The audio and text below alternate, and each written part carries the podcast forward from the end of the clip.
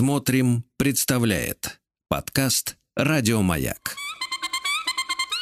Провокация. Добрый вечер.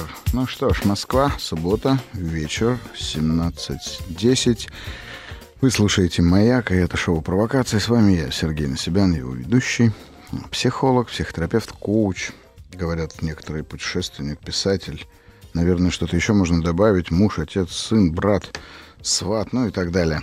Хотя, наверное, самое важное из моих, так сказать, как мне кажется, многочисленных инициаций, которые прошли в мою жизнь, и в результате которых я стал кем-то.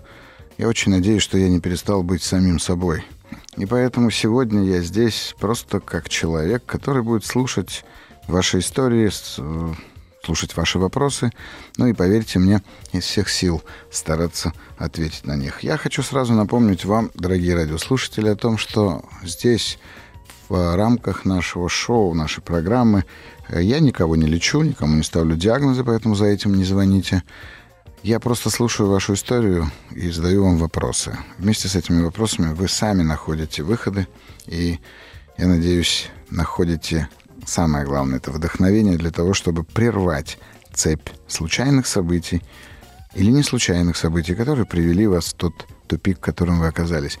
И для этого важно помнить, что в тупике есть одно очень важное правило. Выход всегда там же, где и вход. Сегодня смотрел долго на дверь с надписью «Выхода нет». Ну, это вообще, в принципе, так сказать, распространенная достаточно надпись. Это было в павильоне 13 на ВДНХ, было на выставке. И смотрю, написано «выхода нет», а на другой «входа нет». И подумал, удручающе. На самом деле выход есть всегда, просто иногда он нам не нравится.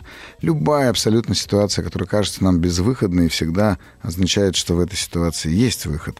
Но такой, который мы бы не хотели, так сказать, принимать. И, конечно же, даже в бессилии, когда мы оказываемся в бессилии, у нас все равно остаются силы на то, чтобы принять то, что с нами происходит. И, поверьте, на это нужно их не так уж и много.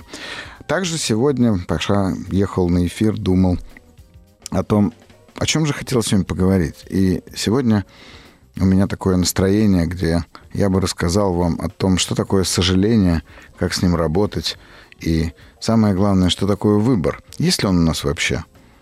Ну, а у нас уже есть звонок, и поэтому я слушаю. Добрый вечер. Здравствуйте.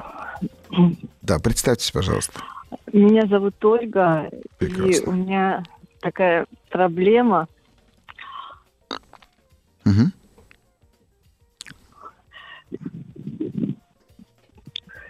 Я очень нетерпимо отношусь к людям, которые выпивают. Так. Но это касается моих родственников в большей степени. Угу. Так скажем, я из-за своего отношения стала меньше общаться с вами родными, угу, которые очень близки. Угу. Вот, но как бы это помогло нам найти какой-то способ общения, угу, так скажем. Угу. Я поставила жесткие рамки для них. Угу. То есть, например, для своего отца, для своего брата, что мы общаемся только тогда, когда они трезвы. Угу. Так. И, в общем-то, нам это помогает. Мы видимся и с отцом не так часто, потому что живем в разных городах. Угу. Но когда он приезжает, он всегда трезв. Угу. Когда он звонит, он всегда трезв. Угу. Но когда звоню я, бывает такое, что я попадаю в тот момент, когда он что-то празднует. Угу. Может быть, ваш приезд даже, в конце концов. Ну, мой приезд мы не празднуем, потому что я сама не выпиваю. Не вы празднуете, он празднует ваш приезд. Ну, это сразу является и моим отъездом, то есть он как бы понимает это. Ну, может, он таким образом как раз с вами прощается. Знаете, как в том анекдоте: «Здравствуйте, вы к нам надолго, даже чай не попьете». Может быть.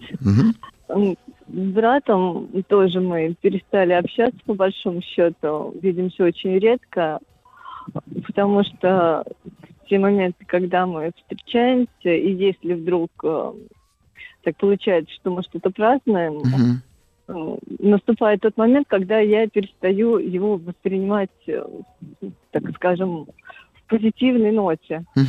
Он начинает меня раздражать, начинаются какие-то ссоры. И поэтому как-то так вот ограничили наше общение. Но большая проблема в том, что и муж, он у меня не пьет, но он может позволить себе выпить. И тогда я также начинаю воспринимать его негативно. И периодически после этого у меня возникают мысли, что я не хочу жить с этим человеком. Отдалиться так, как со своими родственниками, я не могу. Не, можете, конечно, просто вы перестанете быть мужем и женой, очевидно. Да, но мне этого не хотелось бы. Отлично. Но хотелось бы, чтобы он бросил пить. Выпивать. Ну, выпивать, да, хорошо. Вы правильно меня поправили, да. Да, то есть, как бы, я понимаю, что это какая-то моя большая проблема, потому что ну, как бы, к посторонним людям я тоже отношусь негативно, да, в момент, когда я, например, вижу пьяного на улице, но это как бы, минутные мои такие эмоции, я прошла мимо и забыла, там через 10 минут успокоилась, а с родными это как бы навсегда, и я не знаю, как с этим справиться, меня это очень мучает. Да, Оль, давайте, вот знаете как, я слышу, что вам трудно говорить. Да. А почему вам трудно говорить? Что вы чувствуете прямо сейчас, когда стараетесь мне объяснить эту ситуацию? Не знаю, какой-то безвыходность. О, отлично, я же с этого и начал. Вот прям с этого же и начал. Вы же слышали? Да. Так, значит, вы точно слышали, что я утверждаю, да и не один я это утверждаю, что у нас всегда есть выход, даже когда нам кажется, что его нет, только лишь потому, что выход нам не нравится. Например, у вас есть точно выход не общаться, развестись, уехать на какой-нибудь чудный остров, я не знаю, есть такие острова или нет, где никто не пьет, не выпивает, как вы правильно сказали. Ну, есть такой выход же? Ну, наверное, для меня нет. Не, ну почему? Вы же можете уйти в монастырь. У меня двое маленьких детей. Ну, оставите их мужу. Он у вас не алкоголик, хороший мужчина, судя по всему. Он найдет им новую маму там или новую жену себе найдет, мачеху. Все будет хорошо, зато вас будут окружать абсолютно трезвые люди. Не знаю, я к этому не готова. Я знаю, я поэтому и говорю. Шоу уже называется «Провокация». Ну, вы говорите, нет, что я чувствую безвыходность. Я вам только что показал выход. Вам стало легче? Нет. Почему? Выход-то есть теперь? Но это не мой выход. Не-не-не, подождите. Выход же есть. Ваш выход только тот, который вы используете. Вы идете в метро, и половина дверей написано «вход», половина написано «выход». Все нормальные люди идут через половину там, где написано «выход», а я иду через одну из тех, на которой написано «вход». Это становится моим выходом. Поэтому, смотрите, ваш выход – это тот, который вы примете. Вы сейчас, конечно же, его не принимаете. Но давайте просто для того, чтобы нам, так сказать, вылезти из этой ситуации, нам надо принять одну простую версию, что выход есть один. Я один из миллиона предложил вам – уйти в монастырь. Вот просто представьте себе, что у вас есть такой выход, дверь, там написано «монастырь», вам не нравится, вам даже не надо обязательно туда идти, но он есть. И вы в любой момент, выйдя в эту дверь, можете прекратить весь этот ужас, бедлам, который происходит вокруг вас, когда люди выпивают алкоголь. Вам легче, зная, что такой выход есть? Нет. Почему? Тогда, может быть, дело не в этом? Ну, так скажем, я много лет назад думала о том, чтобы бросить все и уехать. Куда? Ну, не знаю, в какой-то другой город, перестать общаться со всеми своими родными и прекратить то, что меня так скажем... Ну, и я так понимаю, желательно, чтобы там никто не пил, правильно? Не знаю. Ну, нет, я не думала об этом. Я думала, наверное, о побеге от людей, которые доставляют мне вот такую боль. Ну, вам доставляют не столько люди, сколько алкоголь внутри этих людей.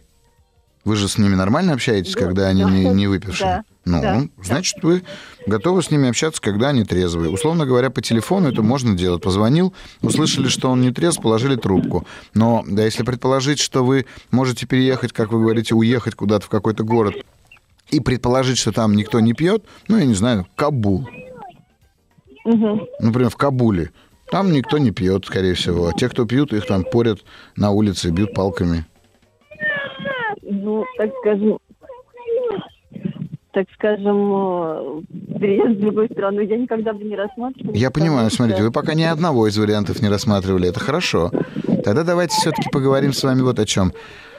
А что вы чувствуете, когда ваши близкие выпивают? Ну, массу эмоций отрицательных, и стыд, и ненависть к ним, и раздражение, и отвращение. Я даже физически чувствую, как мое лицо. Я понимаю. Но есть у меня подозрение, предположение, такая фантазия, которую я хочу с вами поделиться, что в какой-то момент вам просто сначала становится страшно. Ну, и это есть, да. Угу. А вот расскажите мне, пожалуйста, а что за ситуация в вашей жизни произошла, возможно, много лет, когда вы были совсем еще маленькой, когда вы смотрели на пьяного человека, и вам было страшно? Что произошло? Ну, наверное, когда мама с папой ругались. А мама с папой ругались, они при этом оба были выпившие? Нет. Папа? Мама никогда не пила и ни разу не видела ее. Папа, да? Папа был пьян. Да. Папа был пьян, мама с папой ругались, и, я так понимаю, вы боялись, что папа может как-то себя повести в отношении мамы, и вы не сможете ее защитить? Ну, наверное, да. Угу. А сколько вам было лет, вот вы вспоминаете эту историю? 7 лет. 7, да? Правильно я услышал? Да. Хорошо, Оля, вот вспомните, вот эта 7-летняя девочка, которая смотрит на то, как выпивший отец кричит, ругается, возможно, дерется, ведет себя действительно хамски, уверен, что неприемлемо. Вот вспомните, как сжималось ее тело, что происходило с телом этой девочки.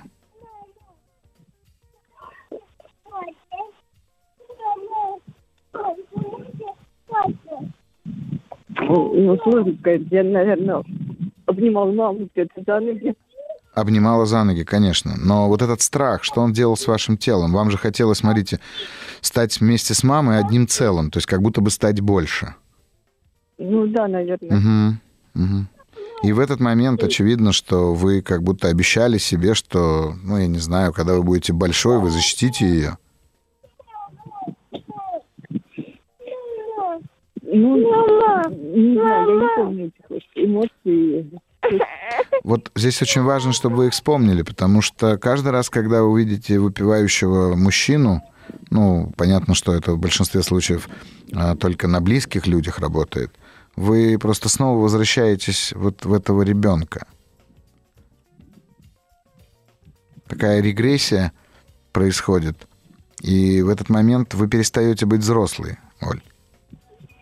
На самом деле у того ребенка не было никаких вариантов и никакого выхода, потому что он был, условно говоря, обречен жить в этих условиях. Он был обречен жить с этими людьми. И мама не разводилась с папой, и папа не прекращал выпивать. И тогда 7-летняя девочка никак не могла на это повлиять. Но взрослая 40-летняя женщина может отстаивать себя. Ну, вот я и сделала так, что мы не общаемся. Я понимаю, но вы же сейчас раздражаетесь. Смотрите, мы же работаем с вашим раздражением, а не с тем, что вам сделать.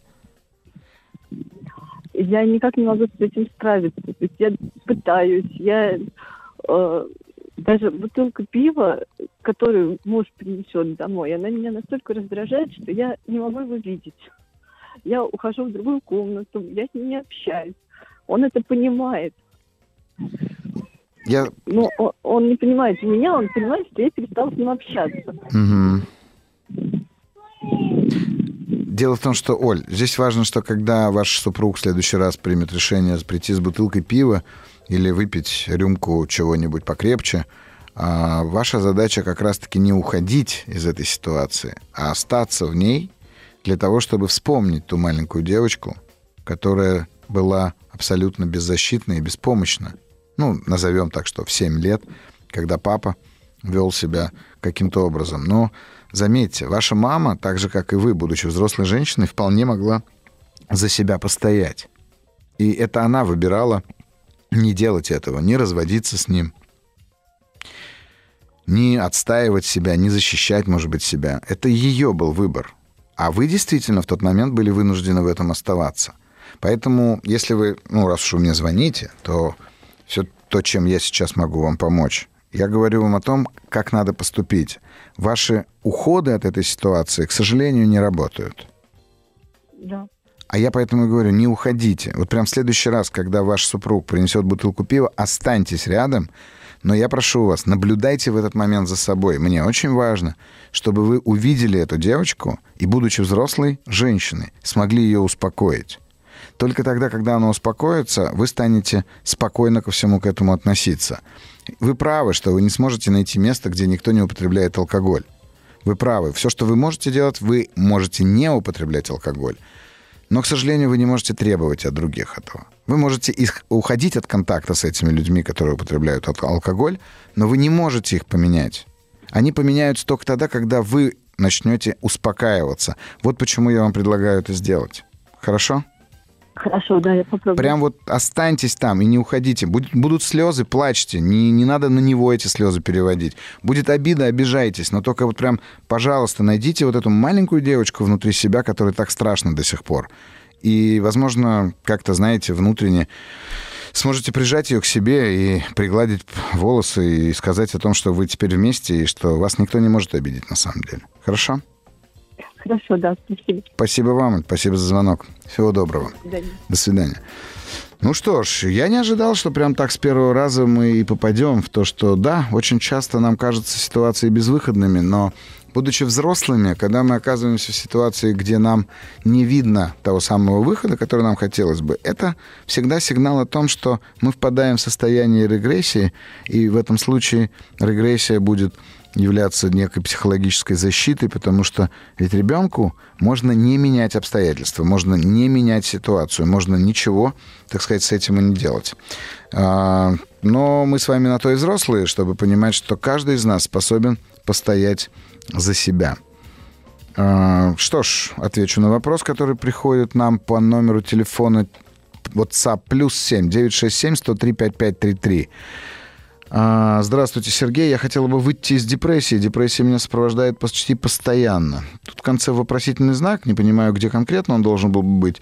Друзья мои, если вы, опять же, хотите выйти из депрессии, то вас ничто не остановит. Все, что я могу вам сказать, если это не клиническая депрессия, а при клинической депрессии есть вероятность, что вы бы даже не написали мне, я вам могу сказать одну простую вещь. Если вы находитесь в депрессии, это всего лишь навсего знак о том, что вы что-то сильно подавляете в себе. Депрессия означает давить.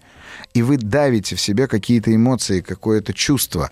Прекратите это делать. Научитесь осознавать свои чувства и эмоции. Далее учитесь их проявлять так, чтобы это не было разрушительно ни для вас, ни для окружающих. А вы, дорогие друзья, звоните нам по номеру телефона в прямой эфир +7 495 728 7171 и задавайте свои вопросы, рассказывайте свою историю. Также пишите свои вопросы на Viber, WhatsApp +7 967 103 5533 и оставляйте свои вопросы в специальной форме в разделе «Маяка» на сайте «Смотрим». Наши редакторы обязательно с вами свяжутся и выведут вас в эфир, где мы с вами все обсудим. Провокация. Снова здравствуйте, и с вами я, Сергей Насебян. Что ж, успокаиваемся. Мы, конечно же, найдем ответы на все вопросы. Самое важное, что мне хочется до вас донести в этот час, это тот факт, что абсолютно все причины наших проблем находятся внутри нас, уж точно не в поведении других людей. А когда я говорю о том, что Ольге надо как бы встретиться с этой маленькой девочкой, я предлагаю сделать очень... Скажем так, я предлагаю сделать ту самую провокацию, спровоцировав себя самой. Потому как раздражение на алкоголь и на людей, которые выпивают, возникает именно в результате того, что мы не принимаем ту самую маленькую девочку, маленького раненого ребенка внутри себя.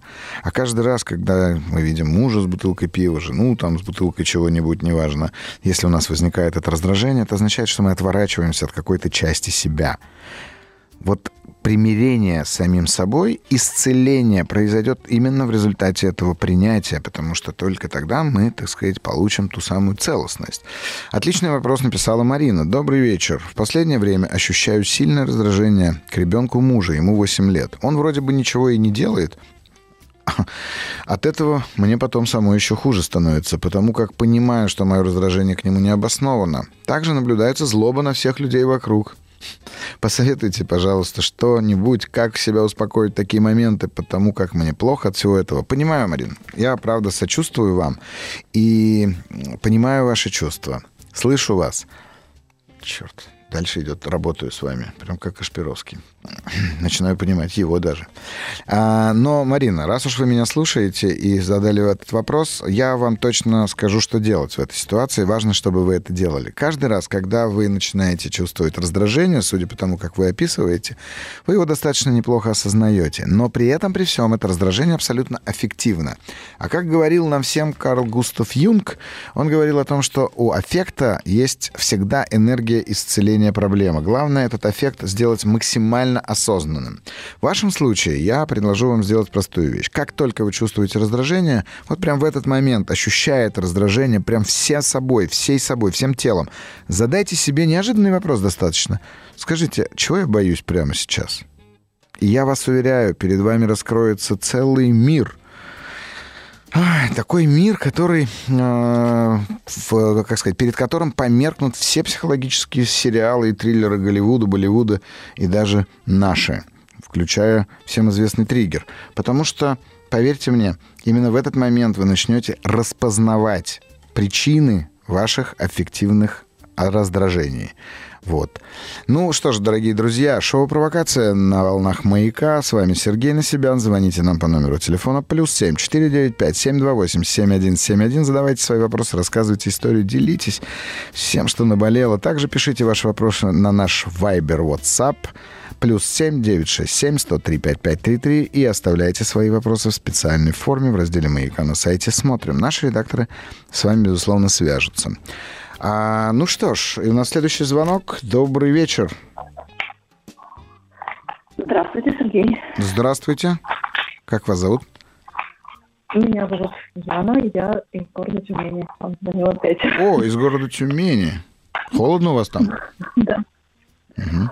Ну, так, относительно. Угу. Свежо, морозно. Нам бы так. Вот мечтаю покататься на лыжах уже которую неделю, никак снега не нападает. Да, снега достаточно.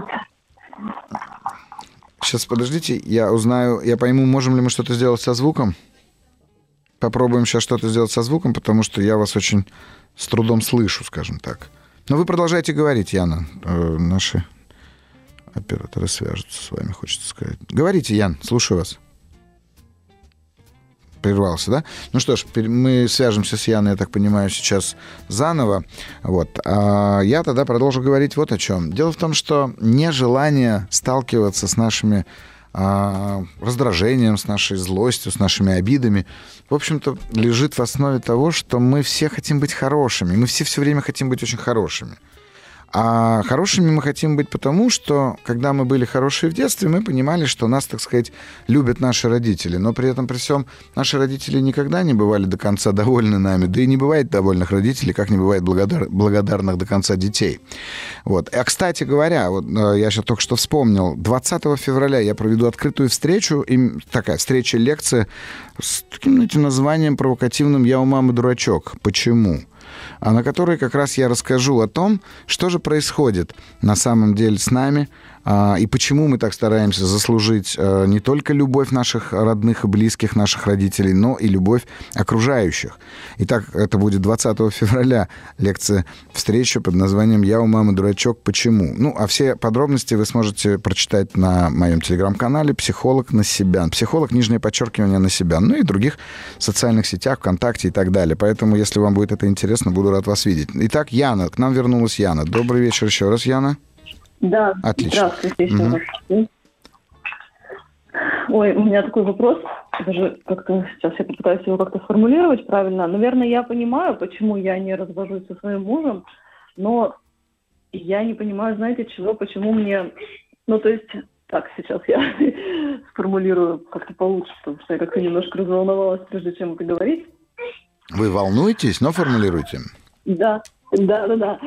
Дело в том, что вот то, что у нас происходит с мужем сейчас в нашей семье, вот эти отношения, я понимаю, что они мне не подходят, и меня это не устраивает. И я понимаю, с другой стороны, все то же самое, что мой муж – это взрослый человек, и меняться, если он сам не хочет, он этого делать не будет. И то есть мой выбор – оставаться с ним, ну, то есть оставаться здесь, в этой ситуации, либо брать дочку и уезжать. Ну, дело в том, что я уже 4 раза пыталась от него уехать вместе с дочкой.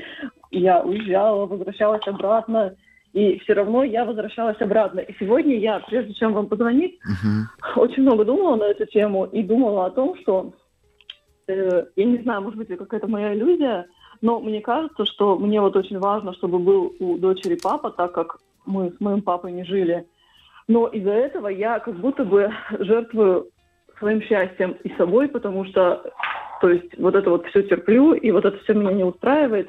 И это так ужасно, абсурдно и как-то глупо. Я сейчас сама себя оцениваю, да. И я понимаю, что моя дочь вообще об этом меня не просит, но я продолжаю в этом быть. И как будто бы вот, то есть, вот это вот все я...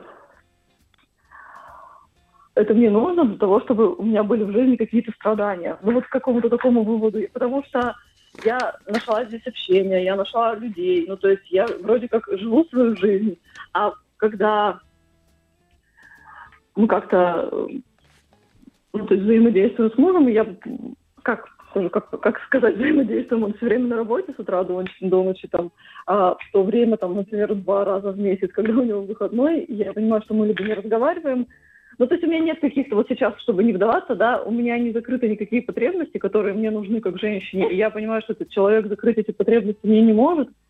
И вроде бы как меня все в моей жизни устраивает, кроме того, что вот у нас нет семьи, и вот эти вот мои отношения с мужем, они фиговые, и как будто бы вот я из-за этого страдаю. Ну, и давайте, чтобы не впадать... Давайте, Ян, чтобы не впадать в эти подробности, как вы сказали, я готов принять это правило. Скажите мне, а вы давно женаты, замужем? Ну, вот официально год. А неофициально сколько вы вместе? А неофициально, ну, лет 5 мы вместе, но мы там жили, расходились, сходились. А вот эти проблемы, подробности которых мы не выясняем, они начались когда? Да, всегда такое было. Всегда. Ну, то есть, оно то было, то не было, да. А судя по голосу ребенка, ему как раз годик где-то, да? Ну, 3 года, да. Ну, я угадал. Да. Понятно. Хорошо. А вот на основании чего вы выходили замуж, на основании чего вы рожали ребенка от этого человека? Почему? Из-за чего? Для чего? Зачем? Я любила его, наверное, может быть, сейчас все еще, наверное, люблю. Но вы чувствуете себя несчастной? Я хотела ребенка именно от него, да. А, супер. Ну, я чувствую себя... Да, ну, то есть от него я хотела ребенка именно. Это такая была прям осознанное решение. Я чувствую себя, что вот несчастной вот именно из-за того, что вот у меня такая семья. Ну, то есть из-за того, что у меня взаимоотношения с ним такие. Как будто бы вообще нет. Ну, то есть какие-то неполноценные, что ли, на мой взгляд. Скажите мне, Ян, вот если я задам вам простой вопрос. Вы все сделали для того, чтобы отношения изменились? Лично вы? Мне кажется, что, наверное, уже да. Ну, когда вам кажется, это значит, вам не кажется. Ну, то есть вы чувствуете, что вы сделали все, видимо, что можно было?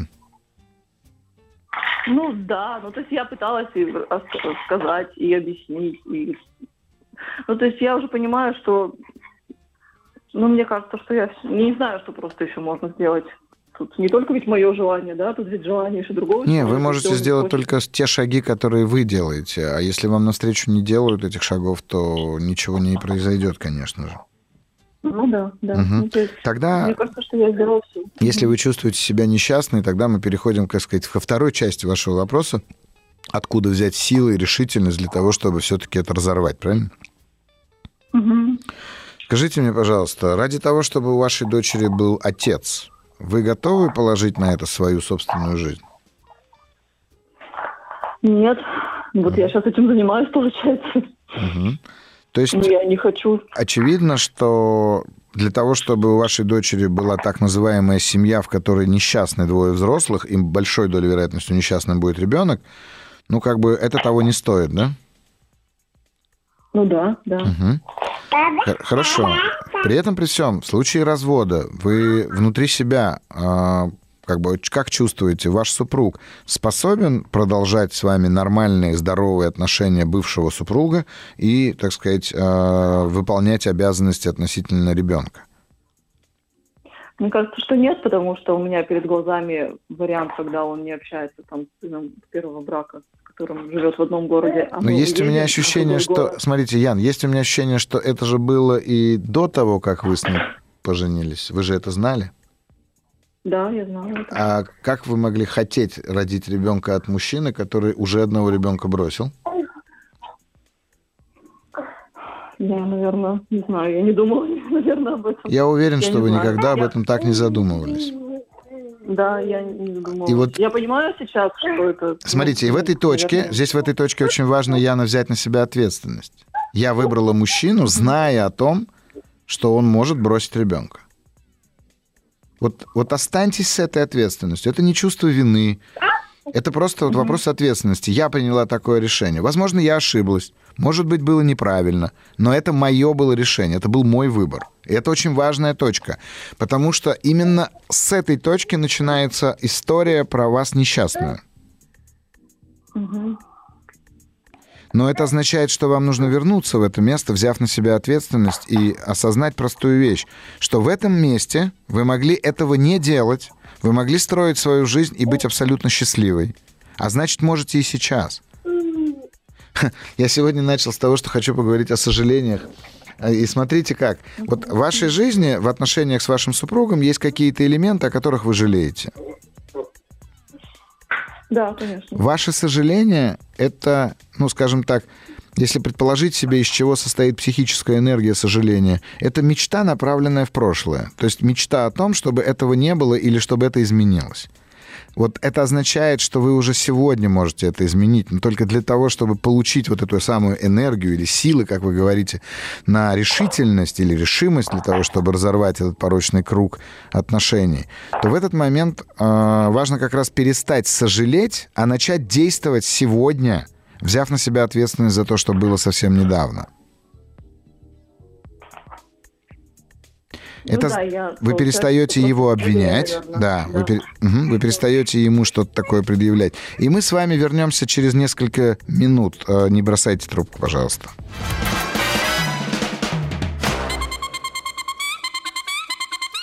Провокация.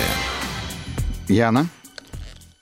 Да. Да. Ну вот меня не было с вами 2 минуты. Скажите, как вы меня услышали, о чем вы подумали, что вы поняли, что вы почувствовали. Я продолжу потом. Но я понимаю, что вот это все время, мне кажется, я просто возвращаюсь куда-то. И действительно, как вы сказали, это действительно так. Я как-то, возможно, себя даже... Невозможно, а так и есть, что я себя виню о том, что я же знала, что это такой человек, о том, что это такой мужчина, но все равно сделала такой выбор. И я просто себя виню и варюсь в этом. И, наверное, поэтому вся энергия уходит туда. Именно так. И... Именно. Да. Угу. И это первое, что нужно прекратить делать. Потому что вы сейчас, когда смотрите на свою дочь... У вас дочь, я правильно понял? Да. А, у вас дочь. Вы смотрите на свою дочь, вы как будто бы виноваты перед ней. Вы как будто виноваты перед всеми теми, кто, как вам кажется, могут вас осуждать за то, что вы забрали у этой дочери отца. Вы никого не забираете. Вы возвращаете себе свою собственную жизнь. Но первое, что нужно сделать, это прекратить себя винить и прекратить в этом возиться. Понимаете? То есть это была ваша ответственность, это был ваш выбор, и вы его сделали. И это означает, что вы способны на такие решения. Поэтому, как только вы оттуда заберете свое внимание, у вас появится куча энергии для достижения того, что вы задумали. Ну да, это... Ну и потом, как я слышу, вам не так уж много лет, у вас все впереди. Ну да. Самое главное, помните, нашим детям очень важно видеть счастливые глаза родителей. Вот единственное, знаете, да. я всегда говорю людям, я не знаю, может быть, я уже когда-то в эфире это говорил, это мудрость, которой со мной поделился один мудрый человек. Он сказал, что все, что мы можем дать детям, это философию, мудрость, мастерство, какую-то работу, да, то есть что, чем они могут зарабатывать деньги, питание, скажем так, и научить их плавать. Вот 3 вещи, которые мы должны своим детям дать. А все остальное они возьмут сами от жизни. Поэтому покажите своей дочери, что вы можете быть свободной, счастливой, довольной и успешной. Да, спасибо вам. Спасибо вам. Спасибо вам. Ну что ж, всего хорошего, мы продолжаем. У нас есть вопрос. Здравствуйте. Моя проблема, говорит Тамара, пишет Тамара, состоит в том, что я осуждаю людей за любые негативные и плохие действия. Задаю себе вопрос, почему не могу пройти условно, скажем, мимо и не нахожу ответа? Спасибо. Моя проблема заключается в том, говорит мне Тамара, что у меня, очевидно, склочный характер. И даже когда со мной никто не ругается и не ссорится, и не старается сделать ничего мне плохого, я все равно смотрю и говорю, вот же люди, а? Вот же люди. Тамар, конечно, не хотел вас обидеть. Склочным характером я называю всего лишь навсего некоторые из ваших психологических и психических защит, совокупность которых и делает наш характер. Вы должны увидеть одну вещь. От чего вы защищаетесь каждый раз, когда видите, что люди поступают, ну, скажем, не так, как вам хотелось бы? Да и вообще, должны ли люди поступать так, как вам хотелось бы? Помните, люди всегда выбирают самый лучший вариант из возможных, даже когда поступают очень плохо. Абсолютно любой человек, который делает какое-либо действие, так или иначе, он наделен той же самой моралью, той же самой этикой, что у нас. Его не надо этому учить, оно у него с рождения существует. Просто у кого-то оно другое, не такое, как у нас. И мы все склочны. В этом смысле мы все склочны. Каждый раз, когда мы спорим с телевизором, когда мы спорим с дворником на улице, когда мы с кем бы то ни было спорим, мы на самом деле в этот момент говорим, ты поступаешь не так, как я хочу, чтобы ты поступал. Но никто не должен, к счастью, никто не должен удовлетворять наших ожиданий. Никто не должен соответствовать нашим ожиданиям, так же, как, конечно же, и вы не должны. Все, что мы можем сделать, мы можем опираться внутрь себя. А вот поверьте мне, если мы доросли с вами до этого возраста, то внутри нас точно есть очень понятная система сдерживаний и противовесов, которые выстроены в нашей психике. Доверьтесь просто-напросто ей.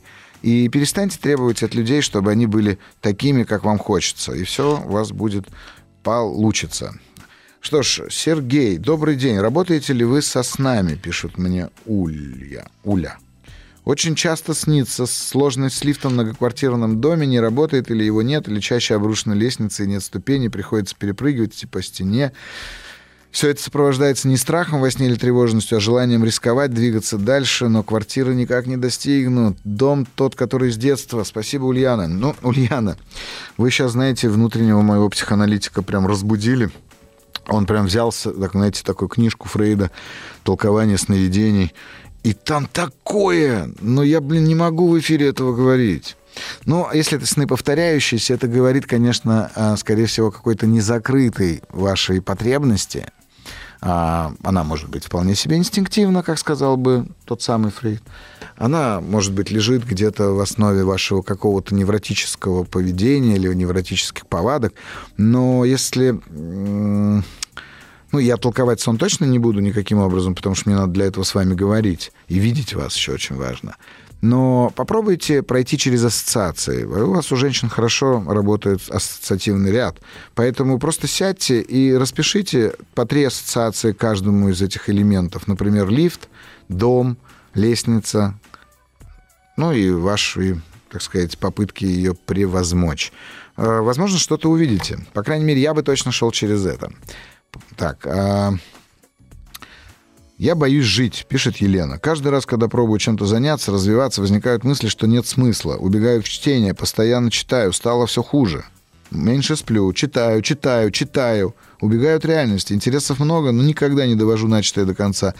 Если раньше хотя бы пыталась что-то сделать, то сейчас даже желания нет. В голове постоянная фраза «в этом нет смысла». Каждый раз, когда я ругаюсь со своим сыном, что он сидит в айпаде, или в компьютере, или в телефоне. Я говорю, лучше бы ты читал. А потом вспоминаю, как Ломоносова мама била за то, что он читал.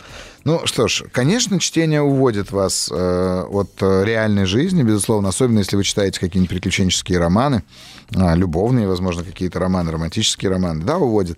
Но что я вам могу сказать? Вы же вопрос тут и не задаете. Я вам только одно скажу. А в жизни и правда нет смысла. Абсолютно ни в чем.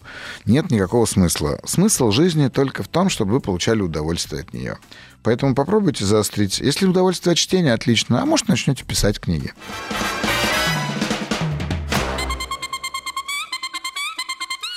Провокация. 17:10. Это значит, что уже второй час на волнах Маяка в шоу «Провокация». С вами я, Сергей Насебян, психолог, психотерапевт. И мы разговариваем о тех ситуациях, в которых вы оказались, о ситуациях и проблемах, с которых, как вам кажется, вы не можете справиться. Но я уверен, что вместе мы сможем найти выход из абсолютно любой сложившейся ситуации. Поэтому звоните нам в прямой эфир по телефону +7 495 728 7171 и задавайте свои вопросы, рассказывайте свою историю. Также пишите нам вопросы на наш Viber и WhatsApp +7 967 103 5533. Ну и оставляйте вопросы в специальной форме в разделе «Маяка» на сайте «Смотрим». А наши редакторы тогда свяжутся с вами в обратном, что называется, порядке. Мы закончили прошлый час на том, что я сказал, что смысла в жизни вообще никакого нет. Единственный смысл — это радоваться этой жизни. И вот пишет мне Игорь из Минска. Говорит, как точно про смысл жизни, хотя это очень часто сейчас вопрос, практически везде. Ну, у него большое достаточно сообщение. Он говорит, мне это кажется, что это уже не случайно, нам всем чего-то не хватает. Ну что ж, дорогие радиослушатели, Игорь и все, кто меня сейчас слышит, я хочу вам сказать одну очень, наверное, простую, что ли, истину. Я не видел, знаете, как, чтобы человек довольный и удовлетворенный стоял бы в задумчивости перед стеллажом с книгами «Как найти смысл жизни», «Как заработать миллион», «Как выйти замуж за миллионера», ну и куча другой популярной литературы, которая сегодня психологическая и философская литература популярная, которая сегодня завалены все стеллажи, в общем-то, книжных магазинов. Обычно там люди, в глазах которых прям написано, что они на самом деле потеряли простую вещь, возможность радоваться и быть довольными тем, что есть, и поэтому ищут смыслы. Ну, знаете, один из моих любимых психологов, который написал книжку про смыслы, это, наверное, психолог концлагеря, надо же, вылетело из головы. Угу. Ну, я вспомню, поверьте мне, скажу. О смыслах, да? Так вот, я как раз-таки здесь готов спорить, потому что, на мой взгляд, моя, по крайней мере, точно парадигма заключается в том, что надо уметь радоваться и уметь делать так, чтобы вы были довольны. Знаете, я как раз на прошлой неделе совершенно случайно на своих страничках и в канале у себя в Телеграме написал такую притчу в ответ на один из вопросов, как раз про то, какие там методы, какие смыслы и так далее. А притча заключается в следующем. К восточному такому мудрецу, где-то высоко в Гималаях, пришел учиться мужчина, европеец, соответственно, нашей с вами культуры, который как раз все время в поисках смысла, в поисках каких-то методов, в попытке разгадать все эти условности и сложности и переплетения нашего мира. Он пришел к этому мастеру, обнаруживал его около своей пещеры в абсолютном молчании, уединении, и он у него говорит, и он у него спрашивает, говорит ему, скажи, мастер, каков твой метод, в чем его смысл? А мастер совершенно, значит, спокойно промолчал.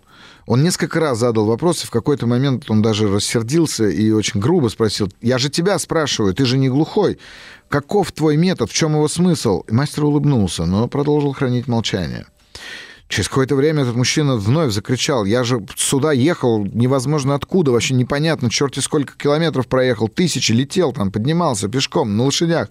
Я задаю тебе простой вопрос, в чем смысл? В чем смысл?» И он ему говорит: смысл моего метода в созерцании. Он говорит: а что, нельзя было сразу ответить? Он говорит: я ответил, я сказал тебе молчание, но ты не понял. Потом я сказал тебе наслаждение, но ты и этого не понял. И мне пришлось говорить. Вот как только мы начинаем говорить, мы начинаем придавать смыслы тому, что в смыслах не нуждается, потому что сама по себе жизнь — это всего лишь навсего переживание времени. И вот это вот переживание времени можно наполнить как раз-таки нашими радостями и нашими наслаждениями и удовольствием. Человек удовлетворенный не ищет смыслов. Вот о чем я говорю. И вы, правда, подпишитесь на мой канал «Психолог», _ Насебян, ВКонтакте и во всех остальных других сетях. Там я очень много рассказываю своих мыслей о том, что мучает меня, с чем приходят, так сказать, люди ко мне в работу. Ну, и мы там достаточно интерактивно общаемся, поэтому подписывайтесь. Ну что ж, а у нас есть звонок. Добрый вечер. Добрый вечер. Здравствуйте. Здравствуйте. Меня зовут Мария. Ну... Меня мучает, наверное, такой не сильно конкретный прям вопрос. Он такой, наверное, общий. Последнее время меня, часто довольно стали накатывать такие состояния, такие депрессивные, пессимистичные, что вроде мне вот уже 43 года, а у меня вот очень много чего не ладится, не идет так, как я бы хотела. Я как-то со стороны посмотрела, видимо, на свою жизнь, на личную, в плане работы. И поняла, что все не так, я не могу ничего сделать. И это очень, именно в последнее время очень как-то больно и остро чувствуется. Прям так кризисно, что я какие-то попытки делаю, например, развестись, и я понимаю, что сейчас я это не получается, не могу, я... не смогу там содержать двоих детей и себя, потому что работа не та, и зарплата не та. И в общем, такой крах, я понимаю, что как-то к моему возрасту должно быть все наоборот, вообще-то. А у меня складывается иначе. И это очень, как-то угнетает, во-первых, сильно. И когда начинаешь разбираться, какое-то время ходила к психологам, я прошла большой личностный тренинг, то есть заставляла себя все время что-то предпринимать, какие-то шаги, разбираться, читать. Поняла, что я вроде как не взрослая, какая-то инфантильная, и не беру на себя ответственность, либо доводить эти дела до конца, не беру ответственность за свою жизнь, или не ценю себя. И, в общем, я как лодка в районе, в прибое где-то, пытаюсь подплыть к берегу, и меня откидывает все время волнами назад. И я не там, и не в море, и не на суше. Угу. А чего именно, Мария, вам не хватает для того, чтобы сделать тот самый последний шаг?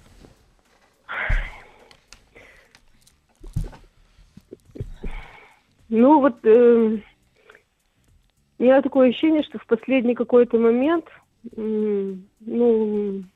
так, если по ощущениям, преследует какой-то страх во всех каких-то действиях, то есть, и в этот момент страха я где-то складываю ответственность, где-то, наверное, в себя, или жду одобрения со стороны, может быть, или чего-то. Да, ты правильно делаешь, давай. А кто это тот человек, который должен вас одобрить? К примеру, даже когда я уже пришла к выводу и сказала мужу: слушай, отпусти, пожалуйста, я больше не могу, да. Он сказал: нет, дай мне еще шанс, нет, давай не сейчас, и вообще все будет хорошо, и вообще я тебе... Стало люблю. Хорошо? Это на время опять в море ушли и вернулись опять к этим скалам. Хорошие метафоры. Я прям не могу так и вижу, что вы болтаетесь там как. Да, я эти удары о скалы, они в последнее время как-то очень уж болезненными стали. Угу. Я поняла, что надо в конце концов что-то уже либо выйти из этой лодки, в конце концов, либо отправиться в плавание, либо что-то предпринять. Угу. И... А чего вы боитесь-то? Я так и не понял. Вот вы говорите, страх вам не дает предпринять последний шаг. Я начинаю как-то... хорошо, думаю, я, предположим, в части, например, развода. Хорошо, разведусь я, но моей зарплаты не хватит на то, чтобы вот я с двумя детьми и все это... Слушайте, а я вот правда не понимаю. Вы мне можете сказать, а почему женщины все время думают, что если они разведутся из-за того, что они разлюбили мужа, то муж обязательно бросит содержание детей? Он что, сволочь? Нет. Мне кажется, он меня отчасти и бросить не может, потому что... куда он так говорит, что как ты без меня вообще будешь? Что ты сможешь без меня делать? И вот это ощущение... подождите. Пусть он содержит детей. Вы-то как-нибудь, я точно думаю, справитесь. Понятно, что у него есть свой интерес. Он либо вас любит, либо он к вам привык, и ему хочется, чтобы вы были рядом. Это удобно. Вы удобная, Мария? Да, я думаю, я удобна. Вы как диван старый, который жалко выбросить. Я вот смотрю, мне жена сегодня говорит, давай диван поменяем. Я говорю, он такой удобный, уже промятый, как надо, под меня. Не хочу выбрасывать. Я стала неудобнее после того, как стала отрабатывать свои границы. И получилось, что мужу это стало неудобно. Но он не решается.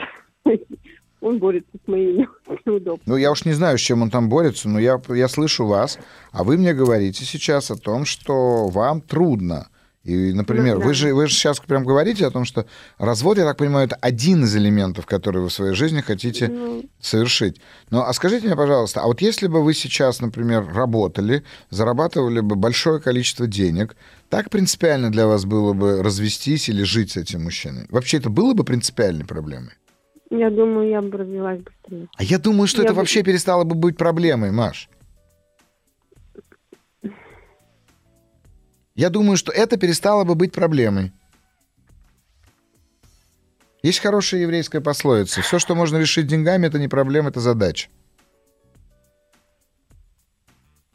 Посмотрите, ведь если бы вы сейчас позвонили мне, все то же самое, с мужем, с детьми, но только вы бы мне позвонили и сказали, Сергей, вы знаете, мне 43 года, и я реализовалась абсолютно полностью, я зарабатываю прекрасные деньги, занимаясь любимой работой, не знаю, куда уже деньги складывать, купила 6-ю квартиру, езжу на самом лучшем автомобиле, и у меня есть такое ощущение, что вы бы либо мне не позвонили, либо мы сейчас говорили с вами о чем-то другом. Так, Мария? Да, я бы себя однозначно чувствовала более успешной. И более уверенной. Так вот, поэтому не там надо искать. Вы ищете не там, где потеряли, вы ищете там, где светло. Потому что муж – это конкретная проблема. Я понимаю, правда. Бывает такое, что надо разводиться, но это не значит, что все время надо разводиться, в первую очередь. Вы вот просто начните заниматься тем, как будто у мужа уже нет. Вот представьте себе, что его уже нет. Угу. Как бы вы жили? И начните жить именно так. И я понимаю, что вам страшно, а для этого вам необходимо разбить вашу задачу на количество, максимальное количество минимальных задач. Mm-hmm. Я вам расскажу одну историю, которую я услышал от одного известного такого профессора, психотерапевта заграничного. Когда-то я у него обучался, и вот он рассказал такую историю. Мальчик рос в еврейской семье. У евреев есть такое национальное блюдо, оно похоже на пельмень, называется креплах. Это такой треугольный, пельмень, да? Вот можете себе представить, треугольный пельмень. Угу. И этот мальчик панически боялся креплахов. И никто не мог ничего сделать. Как только он видел эти креплахи, он впадал в истерику. Ему было всего 5 лет, надо было с этим что-то срочно делать. И вот его мудрая бабушка, решила сделать такой провокативный терапевтический метод. Она позвала его на кухню, раскатала тесто и спросила, скажи, боишься? Он говорит, нет, не боюсь, это же тесто. Она говорит, отлично. Она положила кусочек фарша рядом. Говорит, боишься? Он говорит, нет, это всего лишь фарш. Она сделала из этого теста треугольничек. Говорит, боишься? Он говорит, нет. Она положила фарш внутрь, сказала, боишься? Он говорит, нет. Она загнула один треугольный уголок. Боишься? Нет. Второй уголок? Нет. Когда она загнула третий, он закричал, креплах, и убежал. Вы не в состоянии видеть, ну, как сказать, проблему целиком, задачу целиком. Вы не можете ее съесть. Это так бывает. Начните двигаться. Поймите, вам, я понимаю ваше раздражение на супруга, правда. Я понимаю, что вы туда направляете свой весь, там, ну, скажем так, негатив, который вы сегодня переживаете. Но я рекомендую вам предположить вообще, ну, как сказать, в голове своей задаться идеей, а что, если его уже нет, этого супруга? Что вы будете делать? Вот только тогда вы найдете себя, Мария.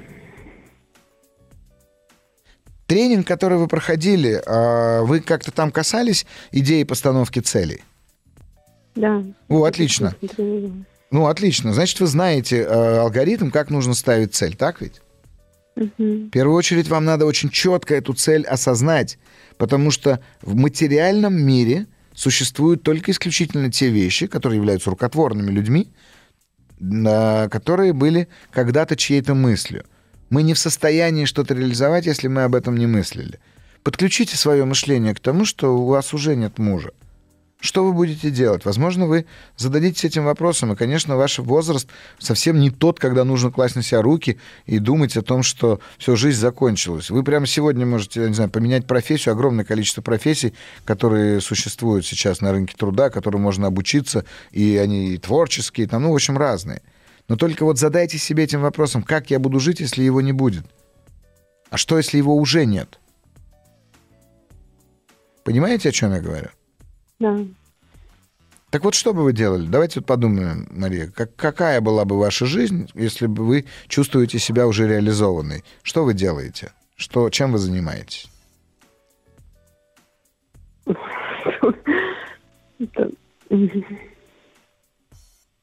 У меня первое чувство, ну, какое-то паническое.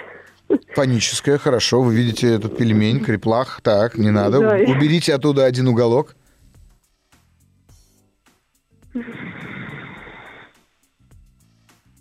Ну,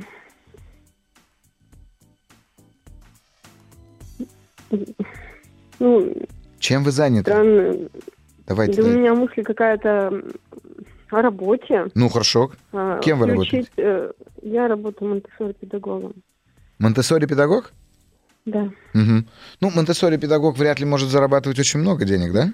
Да. А вот если, например, организовать монтессори-клуб, монтессори-школу, там, ну, я не знаю, вообще, в принципе, как-то начать, так сказать, монетизировать и масштабировать собственные знания. Вот, да, у меня только идея вот в этом направлении. Хорошо. Уже опыт большой, да. Хорошо. И, ну, есть какие-то идеи, направления, но... Ну, стоит такая внутренняя задача, наверное, быть проявленной в обществе, так что то, что мы там какой-то опыт, знания, наработки, как-то проявлять, рассказывать больше или людям. То есть мне надо какое-то... Читать лекции, да, проводить какие-то тренинги, мастер-классы? Ну, не столько мне нужны люди, которые бы согласны были со мной бы что-то организовать. Я одна вот не могу. Вот. Ну, значит, вам надо найти своих единомышленников? Здорово. Да, мне нужен какой-то единомышленник, но вот... Для этого мне нужно быть, видимо, проявленной в обществе. Конечно, так вот с этого и начните. С этого и начните. Это маленькие шаги. Вот прям поставьте себе задачу в течение всей следующей недели проявляться в обществе, как вы выразились. И проявляйтесь. А через неделю позвоните мне снова. Хорошо. И мы поговорим. Хорошо. Вы решаете каждый день не менее 120 задач. 120 целей вы достигаете каждый день. Вы умеете их достигать. Вот это важно помнить. И помните, вам можно делать то, что вы хотите. Это самое важное. Спасибо, Мария. Спасибо, что вы позвонили. Это было важно. Да, до свидания. Знаете, на прошлой неделе... Нет, на этой неделе, простите. Мне задали вопрос подписчики. Значит, пишет мне дама, говорит...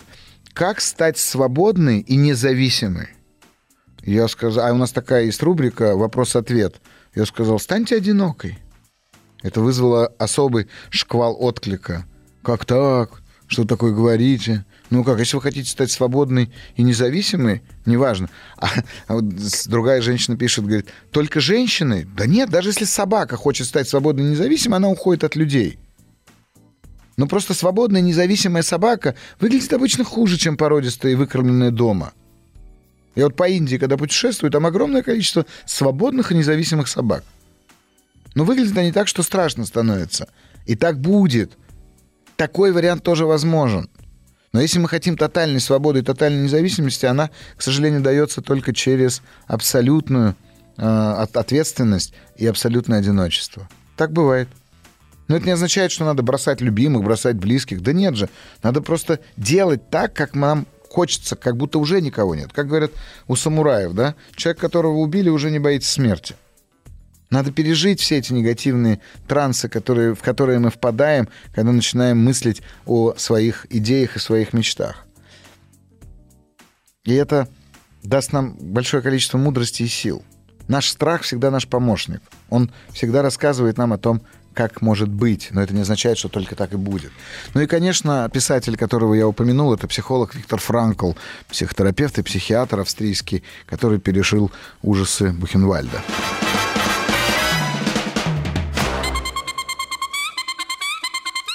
Провокация. Ну что ж, мы продолжаем с вами провокацию. Это «Маяк», это Сергей Насебян, психолог, психотерапевт. У нас сегодня очень интересный контекст. Все хотят разводиться. Слушайте, ну, развод — это, конечно, прекрасно. Иногда даже это лучший выход. Как говорил барон Мюнхгаузен в фильме Марка Захарова, говорит, есть пары, которые созданы для любви, мы же были созданы для развода. Такое бывает. Но только, знаете, если мы говорим про женщин, не подумайте, не обвините меня сейчас в их сексизме, хотя, ради бога, обвиняйте меня в нем. Но я вам могу сказать, что, конечно же, я сторонник той идеи, что мужчину делает женщина. Сегодня как раз ехали с моей супругой и что-то там спорили, ругались. И я ей сказал, слушай, ну я же всегда всем говорю о том, что все, чего я достиг благодаря тебе. Она очень радуется, когда это слышит. Наверное, если она сейчас меня слушает, и сейчас обрадуется. Но понимаете, какая штука? Ведь негативные мои черты — это тоже ее заслуга. Поэтому, конечно же, мы многое делаем во имя вас и ради вас. Ну и то же самое можно сказать про мужчин. Сейчас мы говорим, поскольку я общался с женщинами, девушки, родные, давайте так, разводитесь только тогда, когда вы уже поняли, что лично вы ничего не можете сделать. Даже когда вы понимаете, что последнее, что вы могли сделать, вы это уже, так сказать, сделали. Это, конечно же, и к мужчинам. Надеюсь, нас слушают мужчины, и, надеюсь, они меня поддержат. Хотя, конечно, они сейчас меня могут поддержать в таком шовинистском посыле. Типа, да, мы, мужики, ни в чем не виноваты. Не, ребята, у каждого своя ответственность. У женщин своя, у нас своя. И что ж, у нас есть звонок. Алло. Алло. Добрый вечер. Да, добрый вечер, Сергей. Да, представьтесь, пожалуйста. Меня зовут Сергей, и, как говорится, два Сергея радиослушатели могут загадывать желание. Ну да. Исполнять. Так, у меня такой запрос, вопрос, так скажем, с небольшого предисловия начну. Угу. Я даже записал, волнуюсь. То есть у меня отсутствие уверенности в себе и принятие и реализацию своих решений. Uh-huh. То есть, ну, это, то есть, которые выливаются в двойственность во всех сферах жизни. То есть параллельно отношения, то есть, uh-huh. параллельно работа и бизнес. Все по несколько. Я постоянно распыляюсь, ну, и у меня действительно нет сил сосредоточиться на одном. Uh-huh. То есть также отсутствие уверенности провоцирует всех научить, как жить правильно. Давать советы просто всем и вся, то есть без запроса. А только в себе никак не могу применить. И постоянное опасение неудачи, что приводит к обесцениванию любых достижений. Uh-huh. Последние годы это постоянные долги, доход. Ну, то есть сейчас вот ситуация, доход меньше, чем сумма месячного, uh-huh. скажем, отдавания долгов. Uh-huh. Вот. Как только закрываю одни долги, создаю сразу же другие. То есть моя uh-huh. жизнь за чертой минус – это норма. Ноль – это недостижимо, а жить в плюс – это просто, ну, внутри я чувствую, как запрет реализовываться, жить в плюс. Отсюда депрессия, страх, стыд, напряженные отношения в семье, часто смена работы и попадание на деньги в бизнесе. У меня такой вопрос. Как мне это остановить и найти триггер всего происходящего со мной? Как вам это остановить? Ну, знаете, смотрите, если вы сегодня, так сказать, ваш КПД минусовой, так? Да нет, то есть КПД у меня как раз-таки нормальный, у меня результат все время минус. А что тогда КПД? Ну, если мы в деньгах, вот, например, в деньгах? Да, в деньгах, но вы же про деньги говорите мне. Ну, да, давайте тогда... Может, вам просто перестать вообще что-либо делать тогда? Не двигайтесь вообще, вы... Переставал. Вот сколько времени вы ничего не делали? Год. Так, вот год вообще ничего не делали. Как прошел этот год? Ужасно. Ну, в каком смысле? Вам было скучно, грустно, страшно? Что вам было? Как вам было? Страшно, грустно, депрессия постоянно. То есть, у меня была потеря близкого человека, точнее, он действительно потерялся, то есть не нашелся на живом опыте. Пропал без вести, да?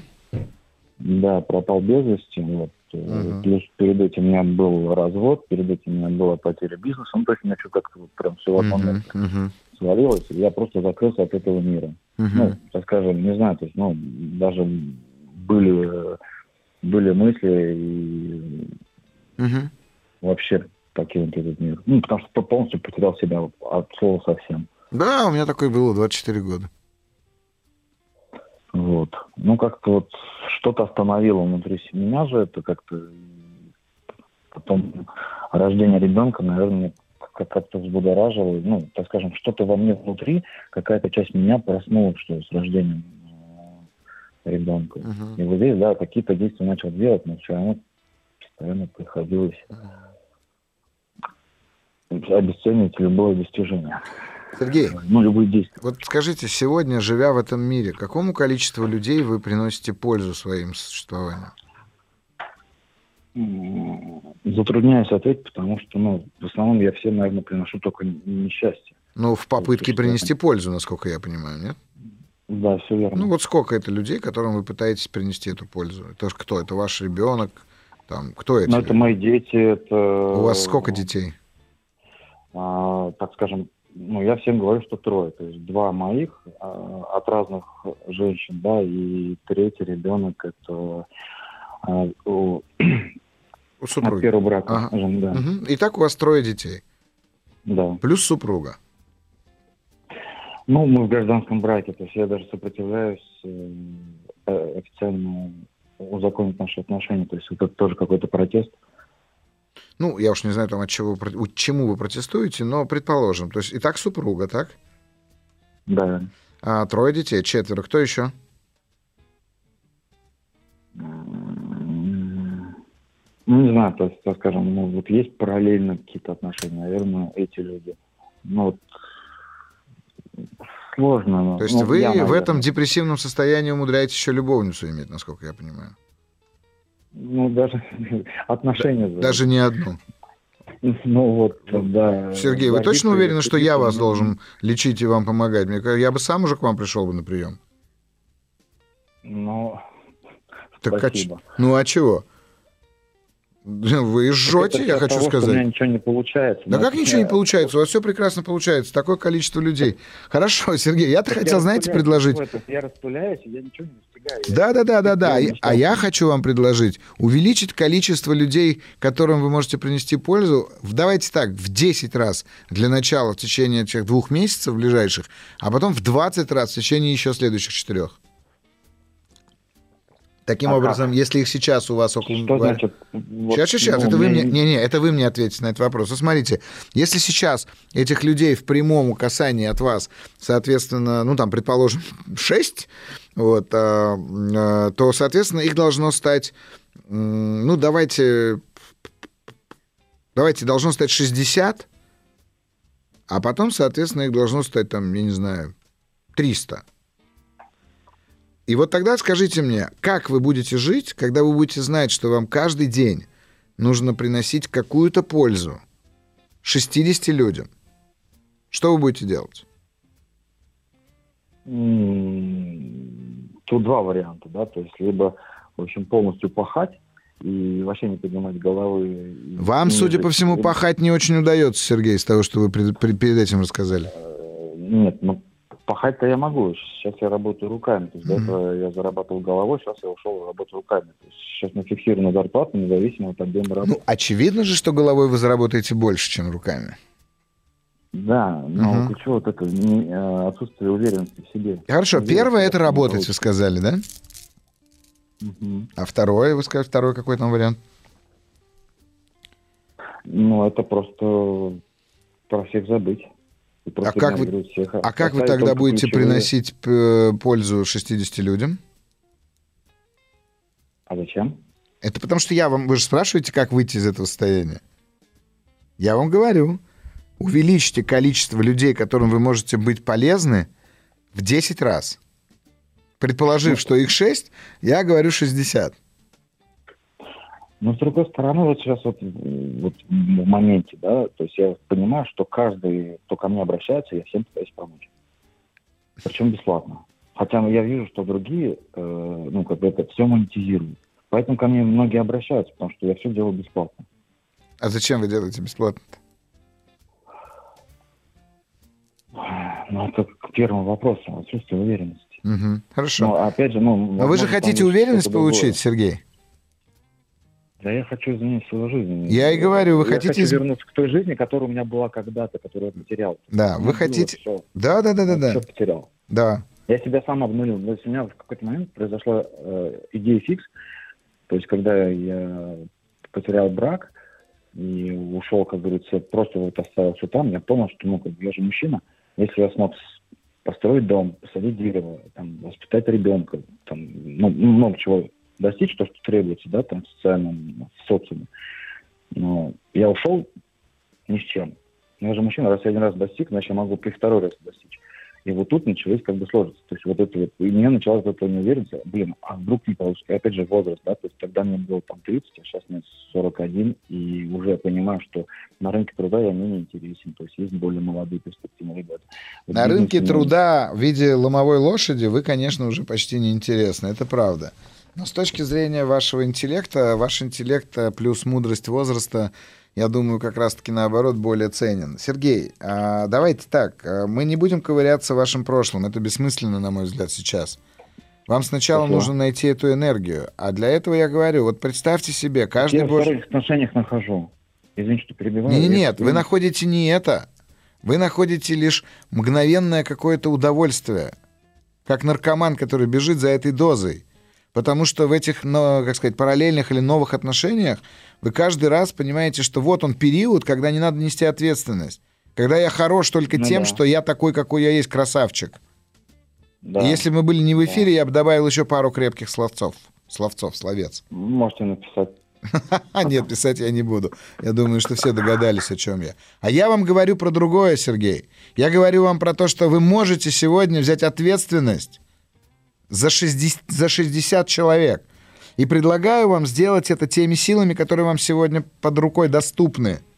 А как я не понимаю, что такое взять ответственность за 60 человек? Вот я представьте себе, что вы, каждое утро просыпаясь, должны сделать лучше хоть чем-нибудь жизнь 60 человек. У вас сразу мысли купить им пожрать, отправить им денег. Да не все в этом мире деньгами измеряется, Сергей. Вы просто можете сделать так, что... Я делаю завтрак утром каждый. Понятно, я говорю 60, вы опять идете в еду. 60. Найдите способ масштабировать свое влияние на этот мир через то, что улучшает жизнь 60 людям. Может быть, это будет один рассказанный анекдот. Может, это будет один комплимент, который вы сделаете. Но я хочу, чтобы каждый день вы делали жизнь 60 людей лучше. И вы увидите, как поменяется все остальное. Начните отдавать то, что вы ищете. Начните прям отдавать это внутри. Начните отдавать... А можно по-другому сформулировать? Я вроде бы уловил, но не могу понять. Хорошо, я сделаю еще проще, хотя не хотел вас настолько обижать. Ваша задача в течение 2 месяцев улучшать настроение 60 людям. Угу. Вот начните это делать. Хорошо. Это прям задание на 2 месяца. И пишите мне. Хорошо, договорились. Отлично. Надеюсь, вы правда меня услышали. И вы увидите, как все поменяется. Я надеюсь, что те слушатели, которые сейчас нас слышат, да, я же предложил загадать желание. Вот желаю всем, кто загадал желание, чтобы они исполнились. Отлично. Пусть у всех исполняются желания.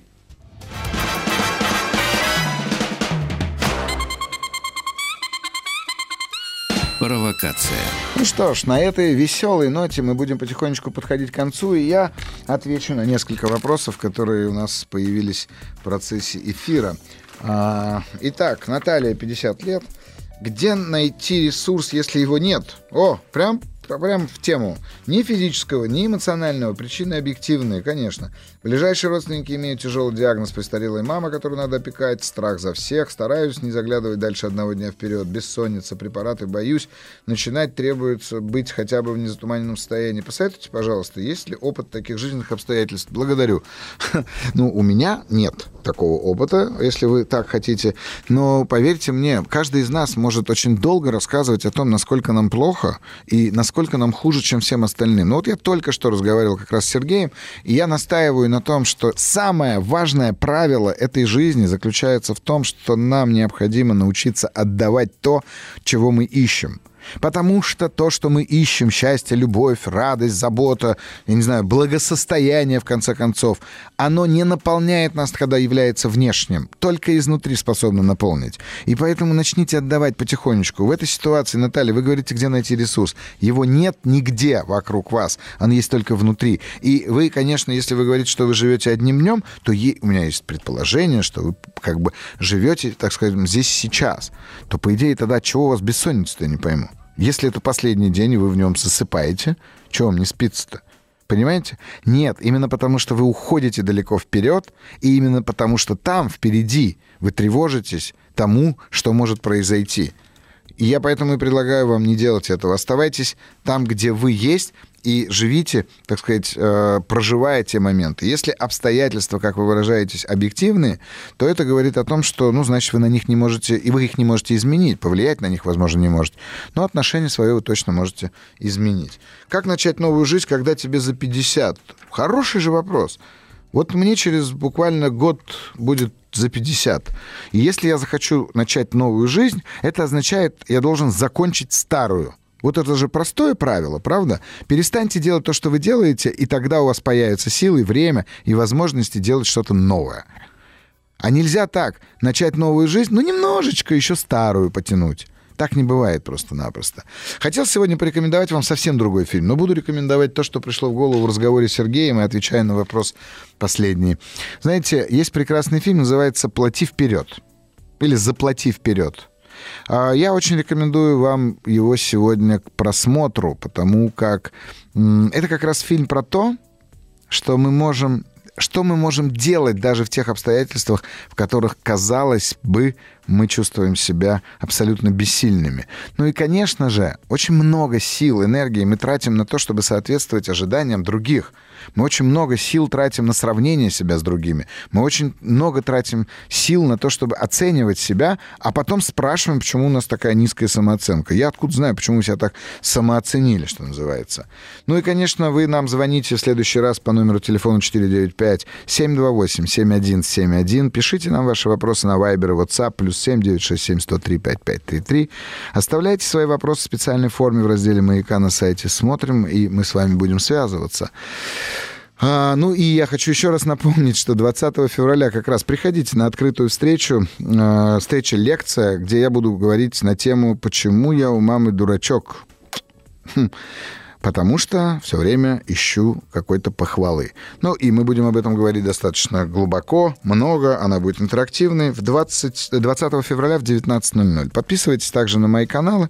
Психолог, _ Насебян в Телеграме и на всех остальных сетях. Я буду рад отвечать вам на вопросы. Кстати, прямо там же вы можете поставить свою заявку, и с вами свяжутся на тему выхода в эфир в следующий раз.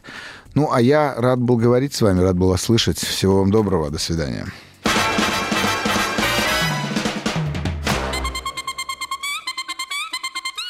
Провокация.